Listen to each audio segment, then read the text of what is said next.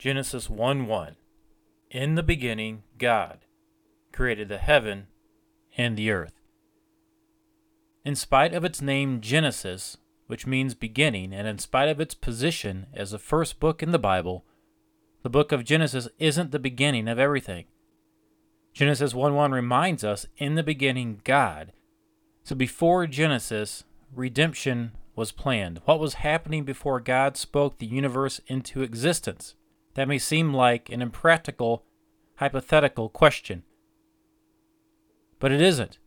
After all, God doesn't act arbitrarily. Things don't occur to him. He knows all things. He has foreknowledge of all things. So God existed in sublime glory. God is eternal. He has neither beginning nor ending. Therefore, he is totally self sufficient and needs nothing more than himself in order to exist or act. God needs nothing, neither the material universe nor the human race, and yet he created both. The divine Trinity was in loving communion. In the beginning, God. Would be a startling statement to a citizen of the Ur of the Chaldees where Abraham came from, because the Chaldeans and all their neighbors worshipped a galaxy of greater and lesser gods and goddesses. But the God of Genesis is the only true God and has no rival gods to contend with, such as you read about in the myths and fables from the ancient world. This one true God exists as three persons God the Father, God the Son, and God the Holy Spirit. This doesn't mean that God manifests himself in three different forms or that there are three gods. It means that one God exists in three persons who are equal in their attributes and yet individual and distinct in their offices and ministries. The doctrine of the Trinity wasn't clearly revealed in the Old Testament because the emphasis in the Old Testament is that God of Israel is one God, uncreated and unique, the only true God. Worshipping false gods or their neighbors was the great temptation and repeated sin of Israel. So Moses and the prophets hammered away on the unity and uniqueness of Israel's God. The divine Trinity planned redemption prior to creation. The wonderful plan of redemption wasn't a divine afterthought. For God's people were chosen in Christ before the foundation of the world, and given by the Father to the Son both to belong to his kingdom and to share his glory. The sacrificial death of the Son wasn't an accident, it was an appointment, for he was slain from the foundation of the world, Revelation 13:8. In the councils of eternity, the God had determined to create a world that would include humans made in the image of God. Their Father was involved in creation. God didn't create a world because he needed anything, but he, he might share his love with creatures who, unlike the angels, are made in the image of God and can respond willingly to his love. According to Ephesians 1 3 to 14, the plan of salvation is Trinitarian. That is, we are chosen by the Father in verses 3 to 6, purchased by the Son in verses 7 to 12, and sealed by the Spirit in verses 13 to 14. And all of this is to, is to the praise of God's glory, verses 6, 12, and 14. The Father has given authority to the Son to give eternal life to those he has given to the Son. John 17, 1 3. All this was planned before there was ever a world. Ephesians 1, verses 3 to 14.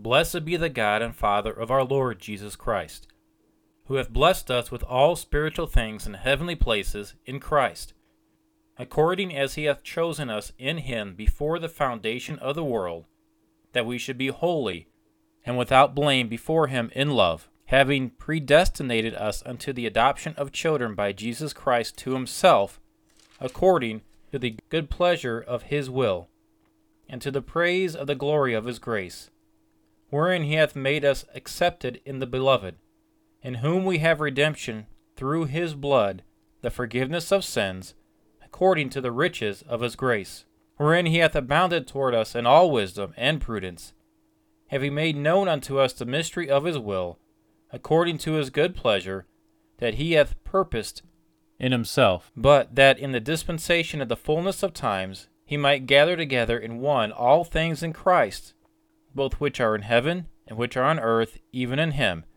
in whom also we have obtained an inheritance, being predestinated according to the purpose of him who worketh all things after the counsel of his own will, that we should be to the praise of his glory, who first trusted Christ, in whom ye also trusted after that ye heard the word of truth, the gospel of salvation, in whom also, after ye believed, ye were sealed with the Holy Spirit of promise, which is the earnest of our inheritance, unto the redemption of the purchased possession, unto the praise of his glory. When he wrote the Bible, God didn't give us a ponderous theology book divided into sections labeled God, creation, man, sin, and so forth.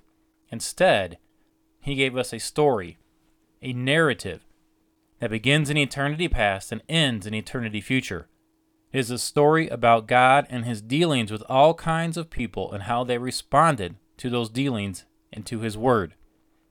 As we read these narratives, we learn a great deal about God, ourselves, and our world, and we discover that our own personal story is found somewhere in the pages of Scripture. And read long enough, and honestly enough, you'll meet yourself in different aspects, in different situations, and in different characters in the Scripture and you'll think that is written just for you and applies just to your situation. So what begins in Genesis is developed throughout the Bible and then finds its fulfillment in the book of Revelation. In Genesis, we have the first heaven and earth. In Revelation, we have the new heaven and earth. In Genesis, we have the first garden, the tree of life, guarded. In Revelation, we have the garden city and the tree of life available. In Genesis, we have the first marriage. In Revelation, we have the last marriage, the marriage of the Lamb. In Genesis, Satan tempts Eve to sin. In Revelation, Satan thrown into the lake of fire. In Genesis, death enters the scene. In Revelation, no more death. In Genesis, Babylon is built. In Revelation, Babylon is destroyed. In Genesis, the Redeemer is promised. And in Revelation, the Redeemer reigns. There are many more comparisons and contrasts than these listed, but that gives you some idea of how important Genesis is to understanding the entire program of God, understanding the rest of Scripture, and seeing how the first things that happen in Genesis are developed throughout Scripture and culminate in the book of Revelation. So when God speaks, something happens. God creates. We see that in Genesis 1 and 2. All right, now let's look at Genesis 1 1. In the beginning, God created the heaven and the earth. In the beginning, God created the heaven and the earth. There's four divisions in this verse. There's in the beginning, that's division one, God, that's number two, created, that's number three, and the heaven and the earth, that's number four. In the beginning, before the creation of time, the history or the origin of the universe and all that we know time is created. So before the creation of time, in the history, the origin of the universe is in the beginning, but also in that same in the beginning, time is officially created. And the second part, God, Elohim, the all powerful three in one creator God. And then we look at the next part, created. God made it out of no pre existent material. He created all out of nothing. And then the heaven and the earth created space and matter. In the beginning, before the beginning of time, there was none but that infinite being that inhabits eternity. Atheism makes no sense, and atheists are the greatest of fools in nature.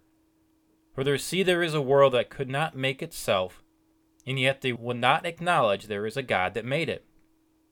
God, the Hebrew word is Elohim. El signifies the strong God, and what less than an almighty strength could bring all things out of nothing? Plurality of the persons, the Godhead, Father, Son, and the Holy Ghost is indicated in the name of God in Hebrew, which speaks of him as many as though he is one. Elohim, as many as though he is one, or the all powerful Creator, as many as though he is one, or the all powerful three in one Creator, God. He is one, confirming our faith in the doctrine of the Trinity which, though but darkly hinted at in the Old Testament, darkly indicated in the Old Testament, is clearly revealed in the New Testament. We are often told that the world was made by him and nothing made without him. We see that in John 1 3, Ephesians 3 9, Colossians 1 16, in Hebrews 1 2. He made it out of nothing, and there was no pre existent material or matter in which he made it out of. And how it could be said that he that Jesus created the world in John 1 3, Ephesians 3 9, Colossians 1 16, and Hebrews 1 2 is because he is part of Elohim, the mighty three in one creator God. God's world reflects his glory.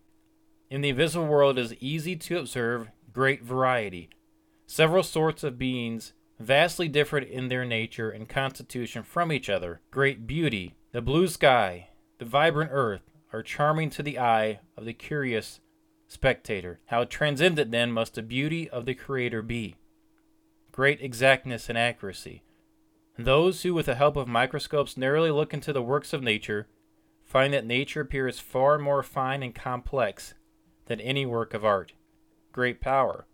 The earth is not a lump of dead and inactive matter, but there is virtue in every creature. There is life. The earth itself has a magnetic power. Great order. There is a mutual dependence of beings, an exact harmony of motions, an admirable chain of events, connections of causes. Everything works together in harmony. Great mystery. There are phenomena of nature which cannot be explained, they cannot be solved, but from which we see of heaven and earth we may infer the eternal power and Godhead of the great Creator. Our duty as Christians is to always keep heaven in our eye and earth under our feet. Now, all this we just talked about was for you. It was for me. It was for all of us. God, through His Son, Jesus Christ, created the world. He created us. He created everything out of nothing. Because before the foundation of the world, He loved us. He thought of us. He knew us. He wanted us. He wanted a relationship with us. He wanted us to glorify His name. He wanted us to live for Him. He wanted us to have that relationship with Him. Before the foundation of the world, He knew sin would come into the world. He knew he would have to die for us.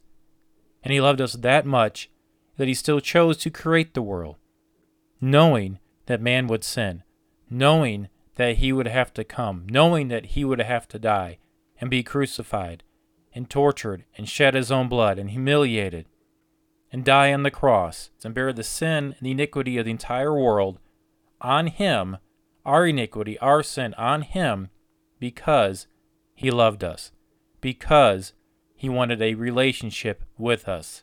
He gave us free will because he wanted us to choose that relationship. He didn't want robots, he wanted us to choose to have that relationship with him. He loved us so much that he still created the heaven and the earth, knowing what was coming, knowing that relationship with him, with Adam and with Eve, would be broken by sin. What broke the relationship? Sin broke the relationship. And what did they require as a covering? The skins of animals, the shedding of blood is what was required to provide a covering for their sin. So the Old Testament is a picture of what Jesus would have to do in the New Testament. The shedding of blood in the Old Testament just covered their sin. They had to be repeated over and over again. But Jesus, before the foundation of the world, before in the beginning, knew all this was going to happen. The plan of redemption was in place. He knew what he was going to have to do. He developed it over the centuries, creating pictures and teachings and things that pointed towards the coming redeemer. In Genesis 3:15 we know of a coming redeemer already. He gives them knowledge of someone who is going to come and redeem them from their sin. Come and defeat Satan. Come and give them a final victory. All this because he loved us. All this because he loved me. All this because he loved you. What are we doing for Him? How are we living our life for Him? All this because He loved us. All this because He wanted a relationship with us. How are you living your life? Are you respecting that? Are you reciprocating that love for Him? Are you living for Him like you should? Are you making decisions in light of eternity, in light of what He did for us, in light of what He chose to do for us? We don't even have to exist. We don't have to be here. You exist because Christ loved you so much, he wanted to give you the opportunity to exist, the opportunity to turn to him, the opportunity to have that relationship with him. John 1 1 tells us, In the beginning was the Word, and the Word was with God, and the Word was God. The same was in the beginning with God. All things made by him, and without him was not anything made that was made. In him was life, and the life was the light of men, and the light shineth in darkness, and the darkness comprehended it not. In the beginning was the Word, and the Word was with God, and the Word was God. In the beginning was the Word. That Word is Christ, the pre existence of Christ, the eternality of Christ. In the beginning was the Word, and the Word was with God. The triunity, the Trinity, the Word was with God, and the Word was God, deity of Christ. Christ created the world. Christ and God and the Holy Spirit, the triunity, all mentioned here. The same was in the beginning with God. All things were made by Him. Made by who? The Word, with God, is God. Christ. All things were made by Jesus. And without Him was not anything made that was made. Jesus, knowing He would have to die. Jesus, knowing He would have to come and die on the cross. Jesus, knowing He would have to suffer that humility of the crucifixion, knowing He would have to shed His blood. Still created us. With that foreknowledge of what was going to happen in the future, he still loved you, he still loved me, he still loved all of mankind so much that he wanted to do it anyway. He wanted to create anyway. He wanted to create man, knowing what was going to have to happen, knowing what he was going to have to do. He loves us so much, desires a relationship with us so much that he's willing to do all of that so we can have that relationship with him. How are we reciprocating that? How are we respecting that? Are we disrespecting that? Are we living our own life in sin and we do not care what Jesus did for us? If we are not living and doing all we can to live by the Bible, by the teachings of the Bible, which is the Word, which is Christ's Word, which is His love letter to us, if we are not trying to live by the Word, obey the Word, live in the Word, with the Word guiding our life, we are disrespecting Christ and we are saying we don't care what he had to do for us. It doesn't matter that he loved us so much. It doesn't matter that he had to come. It doesn't matter that he still created us in spite of our sinfulness. We don't care about that. We're just going to go do our own thing. Well, that is not right. That is very disrespectful to Christ. That is very sinful. That is very self centered. That is not a reciprocating, loving attitude toward Christ. Now, notice in verse 4, it says, In him was life, who's him, Jesus. In Jesus was life, and the life was the light of men. What provides men with hope? Provides men with a light, and that is Christ. That is his message. That is his life. That is his death. That provides a light for men. John chapter 1 And the light shineth in darkness, and the darkness comprehended it not. Jesus is the light in darkness. You have darkness in your life. That darkness in your life could be because of intentional sin. It could be because of circumstances you're just a victim of. That darkness. He is the light that shineth in that darkness. We need to accept that light. Darkness comprehended it not. Don't reject Christ. Don't reject his love. Accept him. If you've already accepted him as your Savior, turn back to him. Turn back to his light. Turn back to his shining light on your life. Follow his light. Dig into his light, dig into his word, live for him. Matthew Henry said, Light is self evidencing and will make itself known. The eternal word as God shines in the darkness of natural conscience. Though men by the fall have become darkness, yet that which may be known of God is manifested in them. Romans 1 19 and 20. The light of nature is the light shining in darkness. All mankind has an innate sense of something of the power of the divine word. Were it not for this, earth would be a hell. Blessed be God, it is not so yet. The eternal word shone in the darkness of the Old Testament types and figures, prophecies and promises, which were of the Messiah from the beginning. Darkness comprehended it not. Most men received the grace of God in these revelations in vain.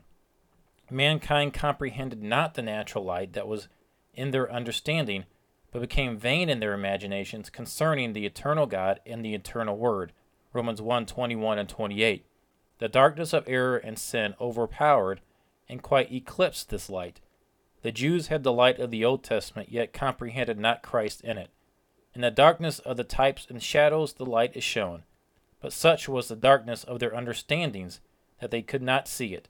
It was therefore requisite that Christ should come both to rectify the errors of the Gentile world and to improve the truths of the Jewish church. If you do not have this light, why don't you accept this light? And if you've already accepted this light, why are you searching out darkness? Why are you letting this light grow dim in your life? Let the light shine in your life. Live to the light. Love the light. Embrace the light.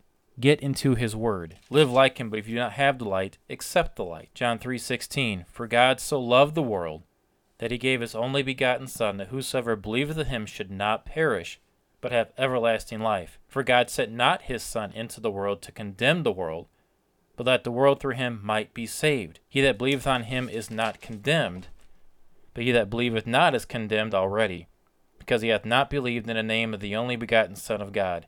And this is the condemnation that light is come into the world, and men love darkness rather than light, because their deeds were evil.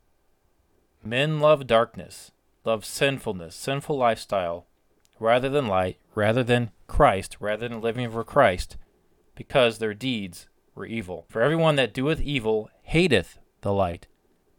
If you're dwelling in sin, living with a sinful life, for everyone that doeth evil hateth the light, neither cometh to the light, lest his deeds should be reproved. They don't come to the light because they know their deeds will be reproved. The light will be on their sin and be highly visible.